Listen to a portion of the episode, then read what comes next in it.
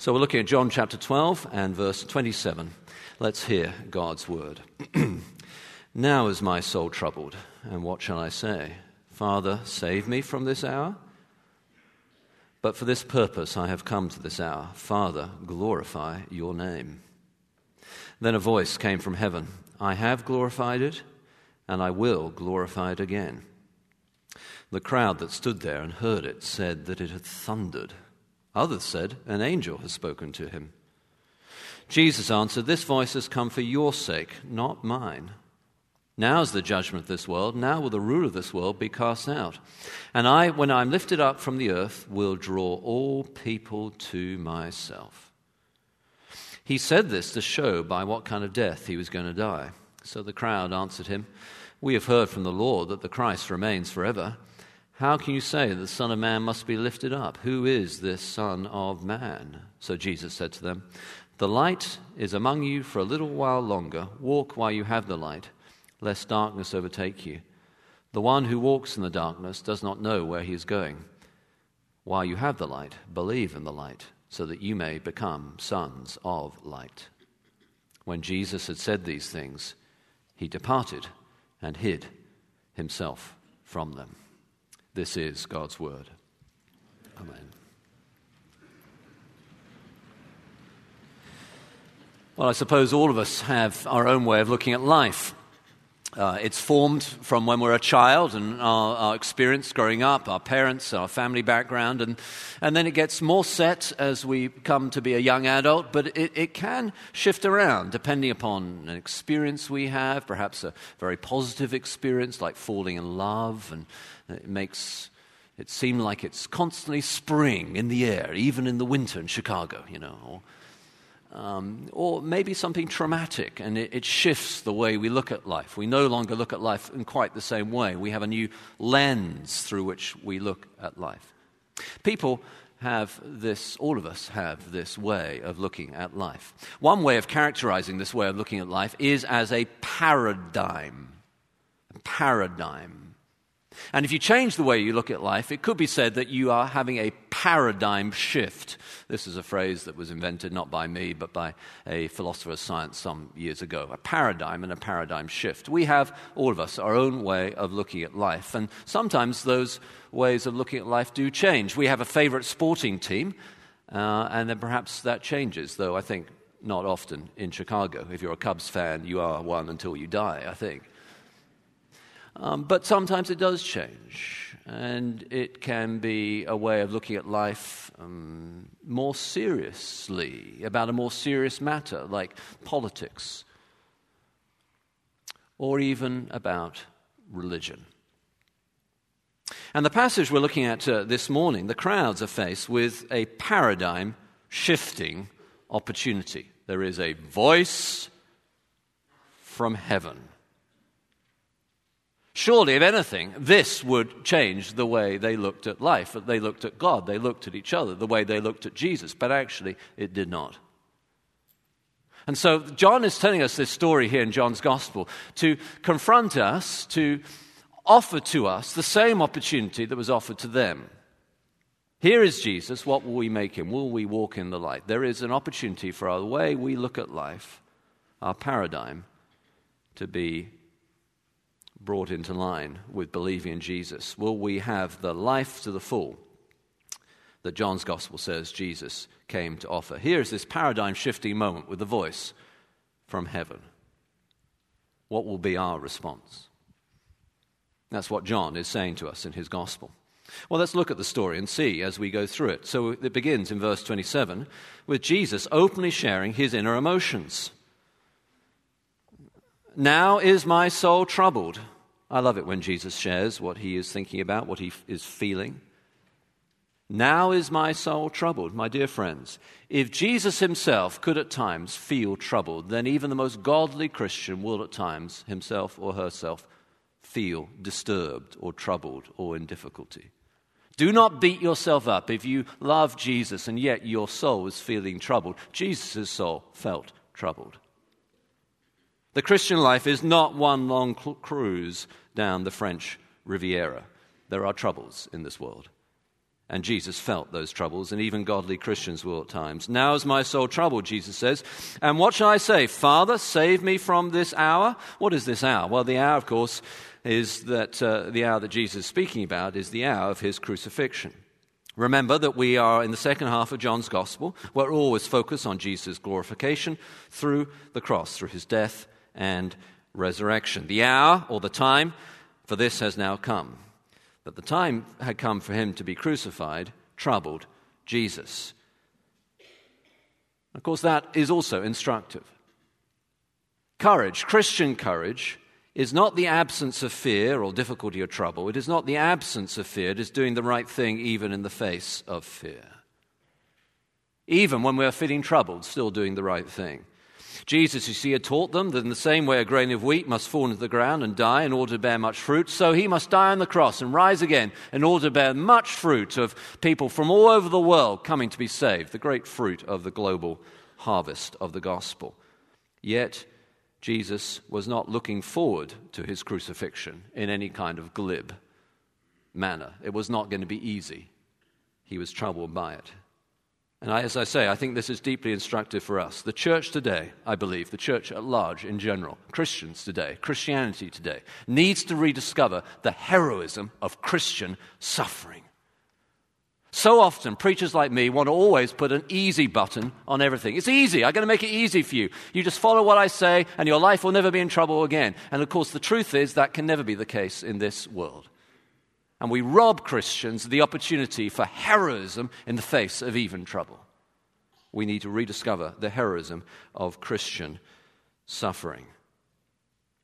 One man I knew took care of his wife in her dementia. I used to visit him once a week to learn from his wisdom. He was a very godly older man. Every week I go to him and ask him questions.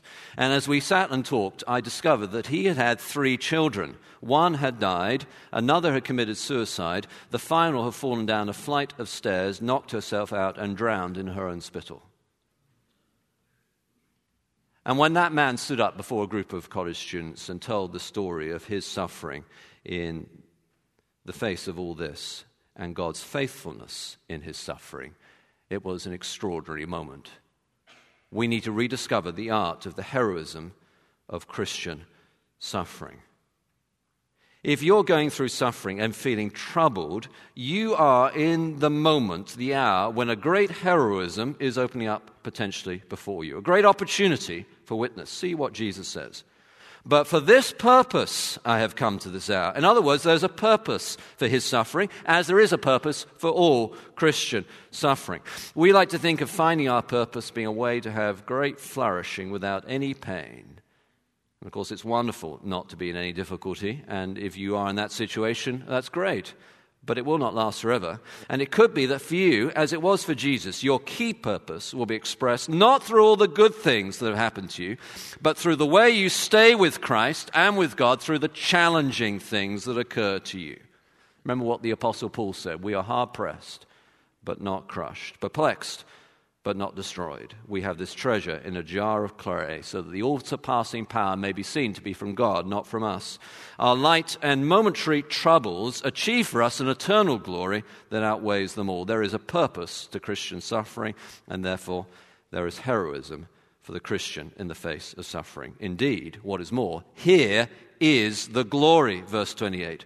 Father, glorify your name. The glory of God is found in the cross of Jesus Christ. What an extraordinary thought.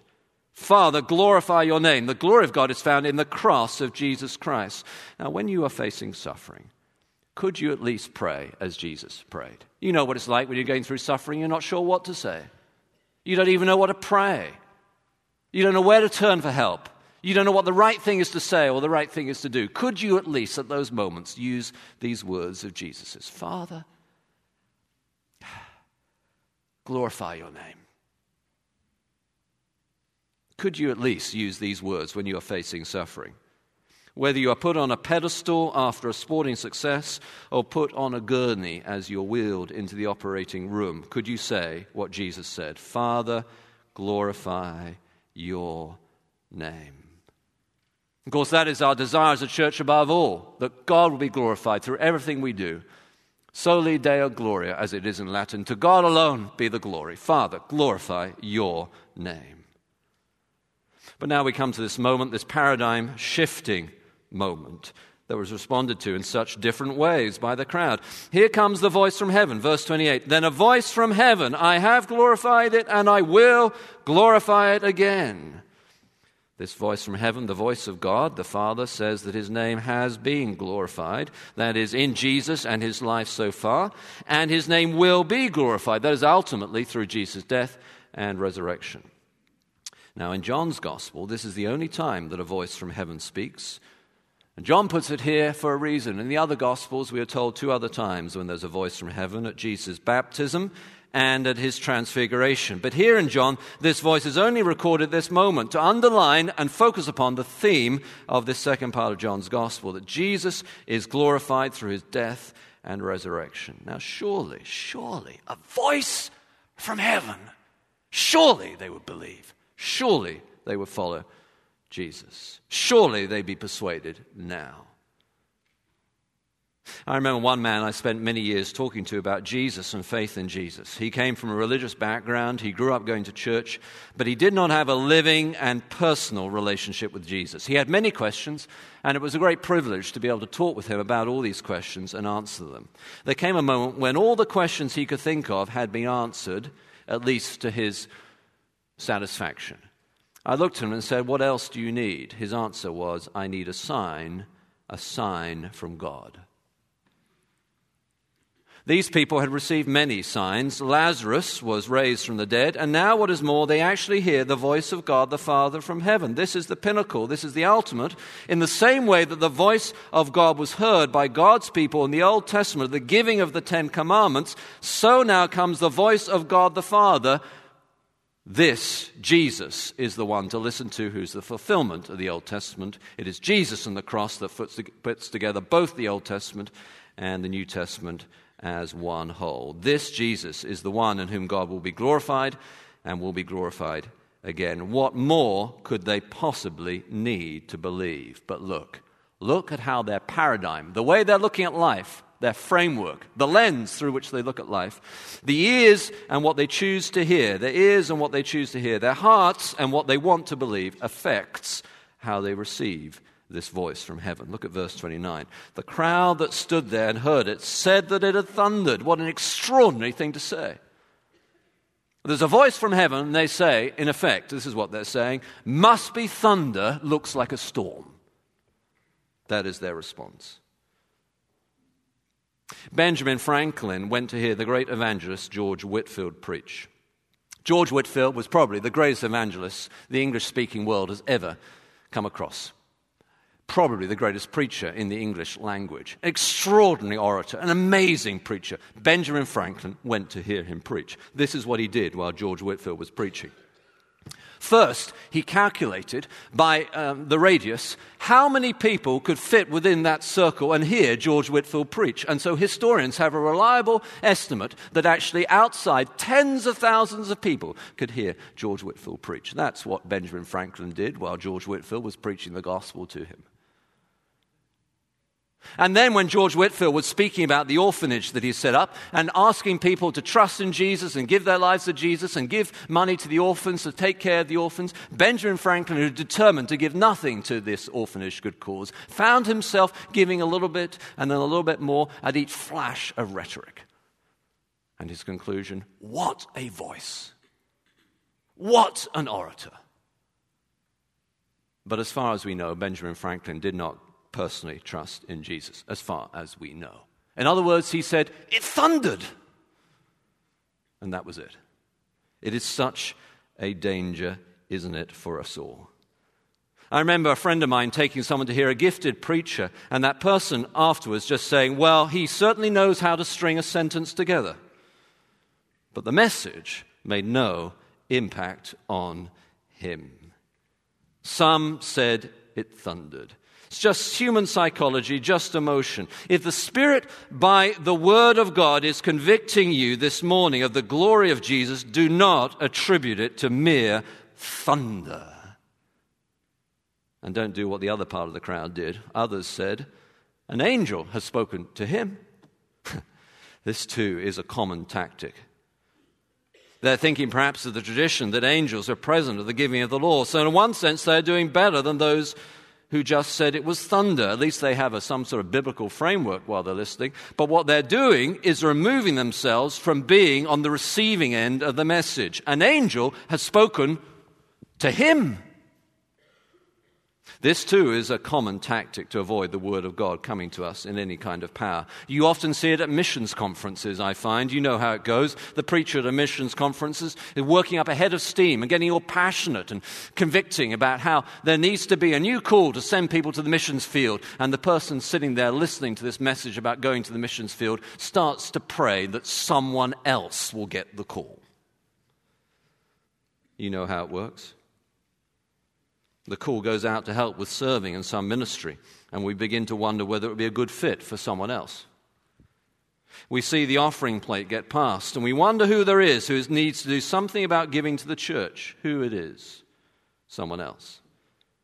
We think of the voice going to someone else, being for someone else, applying to someone else. Watch out for this tactic too. Not only is it common enough to attribute the supernatural to a mere natural occurrence, the voice of God through His Word to mere psychology or emotion. Some said it thundered. It is also common to avoid conviction by application redistribution.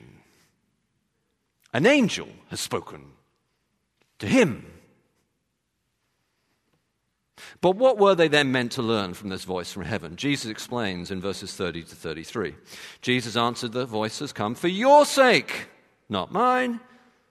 So the first thing they need to learn is the voice is for them. God speaks to us through His Word. The Bible today, He speaks to you. He's speaking to you now through His Word. You want to find guidance? Read the Bible. You want to know how to have a life of meaning and purpose? Read the Bible. Don't skim it skip it or skimp on it. Read it prayerfully, asking for God's Spirit to reveal yourself as God sees you and to reveal God as He truly is. The voice of God is for your sake. You know, this week I came across a news article that described how Christians in North Korea are risking their very lives to find copies of the Bible. How many copies of the Bible do you have in your home, and how often do you use them? Are they being read? This is for your sake. Read it and benefit from it and be encouraged and strengthened by it.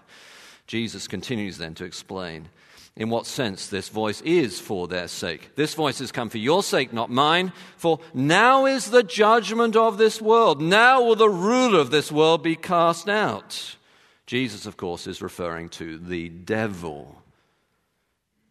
C.S. Lewis famously said that there are two equal and opposite errors that people make with regard to the devil. They either ignore him altogether or they become fascinated by him. And when he was writing those words, he concluded that the West was falling into the trap of thinking that the devil did not exist. That may still be true in many circles. But more recently, there's been a massive, renewed fascination with spirits and demons, vampires and ghouls, witchcraft and wizardry. You know, more people today are reporting instances of demon possession than they have for decades. The Roman Catholic Church itself reports an uptick of 100% in the last decade of requests for exorcisms. The West is becoming fascinated by the paranormal by the spiritual side of life. Where then is the victory over the forces of darkness? At the cross. At the cross is where the ruler of this world is cast out. I once visited a uh, Islamic training school for imams in a Muslim country. It had been turned into a museum, so we were allowed inside. And I sat in the special chair reserved for the person who trained other imams. I have never felt such a wave of darkness and personal evil. These things are real. When we were doing church planting at a certain city for many years, it felt to us as if there was an evil monster walking the streets of that city. You, you drove outside of the city for a mile, and the, the darkness seemed to lift. But while we can underemphasize the reality, we can also overemphasize it and make more of it than the Bible teaches or run afraid when in Christ we have nothing about which to be afraid. It is the gospel that pushes back the forces of darkness.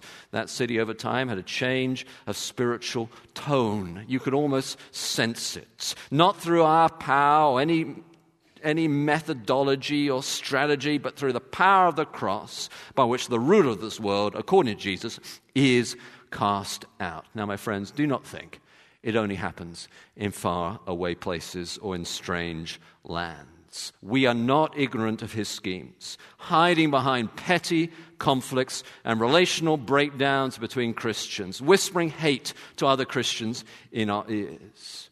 But at the feet of Jesus, at the cross of Jesus, the ruler of this world is cast out. And if you sense some impenetrable blockage between you and another Christian, then apply the cross. Remember who God is. Remember who you are, how sinful you are, and how much you've been forgiven because of the cross of Jesus. Remember what Jesus has done for you. And therefore, offer forgiveness to one another for all that you have been forgiven. We need only stand, says Paul. For Christ has the victory. We stand in his victory, in the power of his might. It is at the cross that the ruler of this world is cast out. We put on the armor of God, the shield of faith, the belt of truth, the breastplate of righteousness, the helmet of salvation feet fitted with the readiness that comes with the gospel of peace, the sword of the Spirit, which is the word of God. And we pray in the Spirit on all occasions, and we stand, stand in the power of his might, which through the cross casts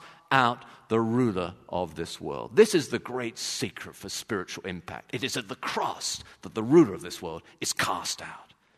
We lift up the cross every Sunday morning, therefore, every time we gather, for it is at the cross that spiritual victory occurs. So they're meant to learn from this voice that God's word is for them, for your sake. And they're meant to learn that now, through the cross, is the time when the ruler of this world will be cast out. But they're also meant to learn, verse 32, and I, when I am lifted up from the earth, will draw all people to myself. Here, I think, is perhaps the most important word spoken by Jesus in all the Gospels for us today. Why is that, you say? Well, remember the context. It is the Passover. Jesus is going up to Jerusalem to die on the cross and then be raised again. The Lamb of God will take away the sin of the world. Through him, in him, we have life and life to the full. And at this moment, this hour, the Greeks, non Jewish people from outside of Israel, have come along and are wanting to see Jesus. Sir, we would see Jesus. The world is going to be saved through Jesus. These Greeks are the first sign of that global harvest to come. And so Jesus teaches now that it is his glory through his death and resurrection, which is how the Father is saying in the voice from heaven that he will glorify himself when he is lifted from the earth. That is when he dies on the cross, as John puts it in verse 33.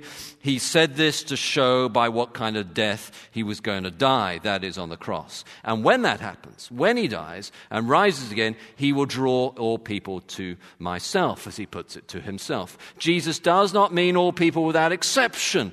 Otherwise, these crowds would also believe in him. He means all people without distinction, which is why the Greeks, these non Israelites, are now coming to believe as a sign of the coming global harvest. In other words, this is why these words are perhaps the most important words in the Bible for us today, because the way to have unity, harmony, racial reconciliation is through the lifting up of Jesus as he is lifted up on the cross the way that all people are drawn to him without distinction of any racial or any class group, the way that happens is through the cross and the proclamation of that cross. If you want people to get along, what you do is focus on what they have in common. When we call people to Christ and his cross, we, by Jesus' explicit intent, call all people who he will now draw to himself. The great Augustine put it like this this is one of his dictums or principles. The only thing that really unites people is a common desire for the same ends. And that is one of the many reasons why at College Church we are all about the gospel.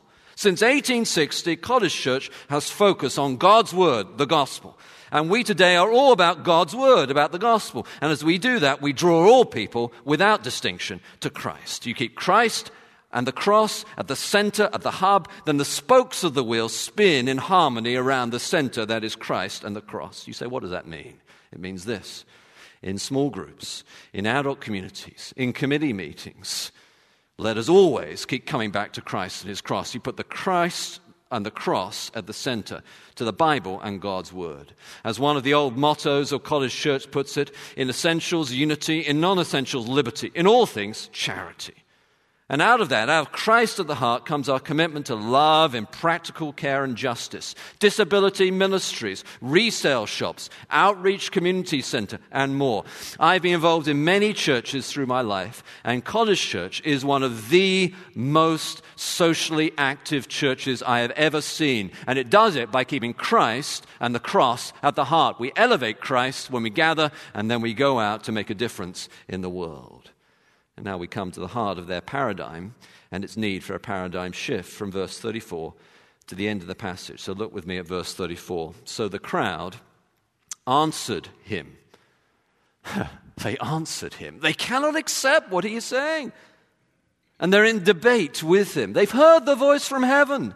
And they've heard Jesus' own teaching, but they're still fixed in their old framework, their old paradigm. They answered him, We have heard from the law. That is referring to the scriptures of the Old Testament, the Torah in particular, the first five books. We have heard from the law that the Christ, or Messiah, or God's anointed king, remains forever. This is their framework.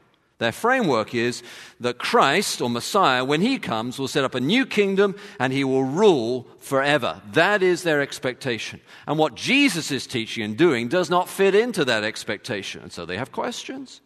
How can you say the Son of Man must be lifted up? Who is the Son of Man? What an ironic question.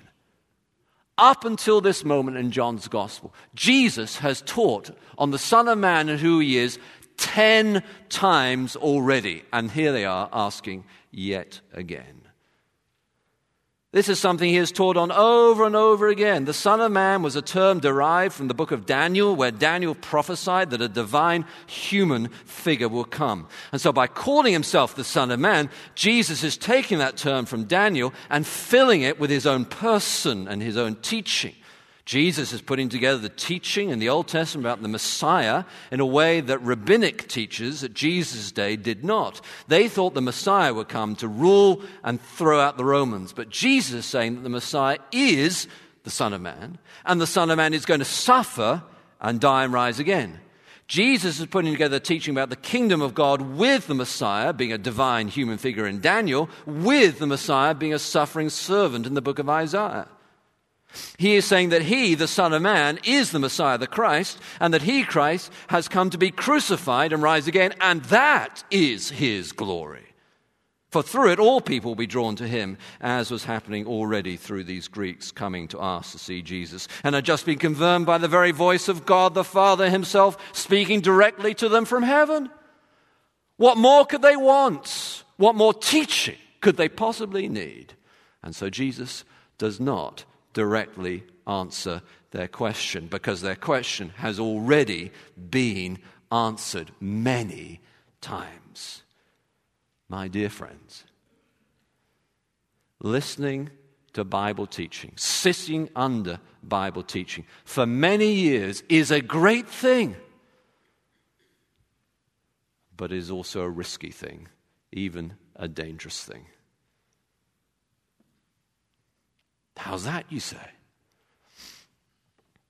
There comes a moment when the call to repent of our sins, put our trust in Christ, be born again by God's Spirit, live in commitment to Christ and His church, become a disciple of Jesus, and center your life on God, there comes a time when that message has not only been heard, it has been heard and heard again, and the decision needs to be made.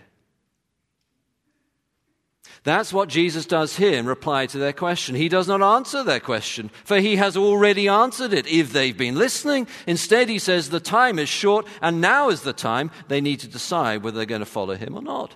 Verse 35. So Jesus said to them, The light is among you for a little while longer. By the light, he means himself. He is the life, and in him is life to the full. He is light, and in him is no darkness at all. He is the way, the truth, and the life, and he depicts that, describes that, visualizes that, especially often in John's gospel, as lights. There's darkness all around. Here comes the lights. He shows us the way to live, and he gives us the life and the life to the full. It's like the lights being turned on in a dark room. The light is among you for a little while longer. That is, Jesus is soon going to die, rise again, and then ascend to be with the Father and God. So walk while you have the light, lest darkness overtake you. The one who walks in darkness does not know where he's going. While you have the light, believe in the light that you may become sons of or children of the light. In other words, now is the moment. It's decision time. He won't be here that much longer. They've heard all the teaching. What are they going to do about it? And he's urging them to walk in the light, that is, to believe in him, commit to him, be a disciple of him, that they might have life and life to the full. When Jesus had said these things, he departed and hid himself from them. What a scary sentence. After this moment, they do not hear from him again. Oh, Jesus will prepare his disciples for his crucifixion. He is crucified himself. But the crowds, they never get to hear Jesus preach again. This is the moment. After this, it's too late. They had one last chance. Perhaps this is your last chance.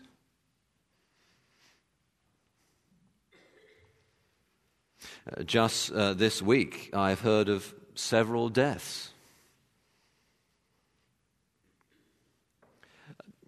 Some of us are not as young as we were.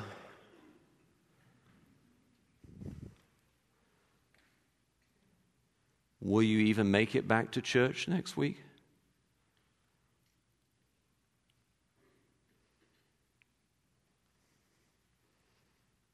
Others of us are young and we think we are immortal.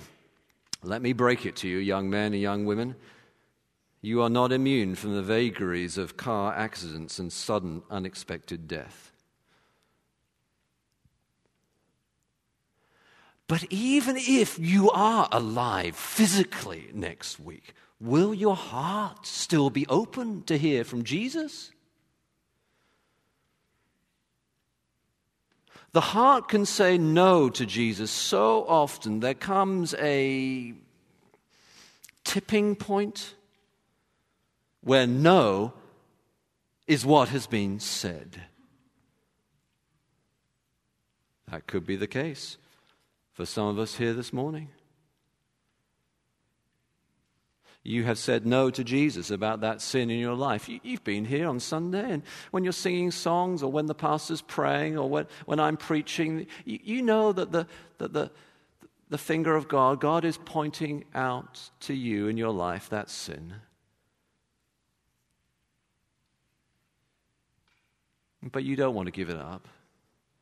You don't want to repent.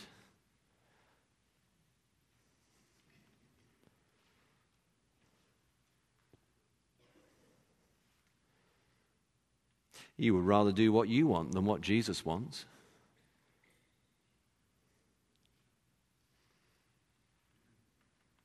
You've heard the claims of Jesus, but you, you want a sign, as if a voice from heaven or a word from God or the very Bible open to you was not sufficient. If you do not believe this, on this evidence, then no amount of evidence will persuade you. There is, of course, a time to explore, to ask questions, to think, to reflect, and there is a time to decide. And there comes a moment when, if that decision point is passed, the very lack of a decision becomes a decision. For some here, that moment is now. The light is on. The Word of God is being heard. Christ is present by His Spirit. He longs to embrace you with His loving arms. He's here. If you do not now respond to Jesus, it could be that for you, as it was for them, that when Jesus had finished speaking, he went and hid himself from them. I pray that will be true of no one here. Call on God while he is near. Put your trust in the light while you have it. You're going to have the light just a little longer, and then it will be too late. It is possible for some here that God will call you to your deathbed before I speak to you again. For others, you are hardening your hearts. You cannot see the light. Now is the time. Now is the hour. Do not delay. Let us pray then to God. Our Lord God, I pray that we would not delay. Lord God, would you by your Spirit move among your people now, convict of sin, encourage the brokenhearted, strengthen the feeble, give hope to the discouraged, open hearts and minds to receive you. Let's have a moment of quiet. Perhaps you sense that God, by His Spirit, is convicting you of something that you need to deal with. Would you, would you deal with that before Him now in the quiet? Would you confess it to Him? Would you ask God for help and His strength? Would you make a new covenant commitment to follow Him? Renew your covenant with Him. Would you do that now? In the quiet.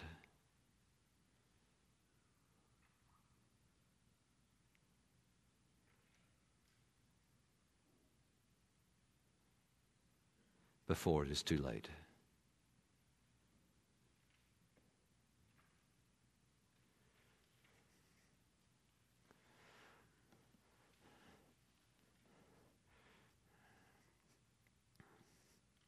For some, you've been thinking about these claims of Christ for a while, and friends brought you to church this morning, and you're presented with an opportunity to respond. Would you respond this morning for the first time? Would you ask God to forgive you? Would you ask for the power of His Spirit to fill you?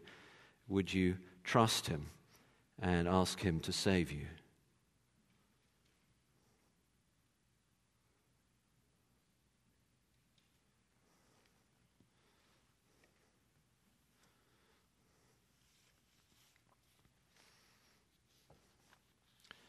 Oh Lord God, we pray that we would glorify you and we will come to the Father you, Father, through your Son Jesus, and give you glory. In Jesus' name, amen.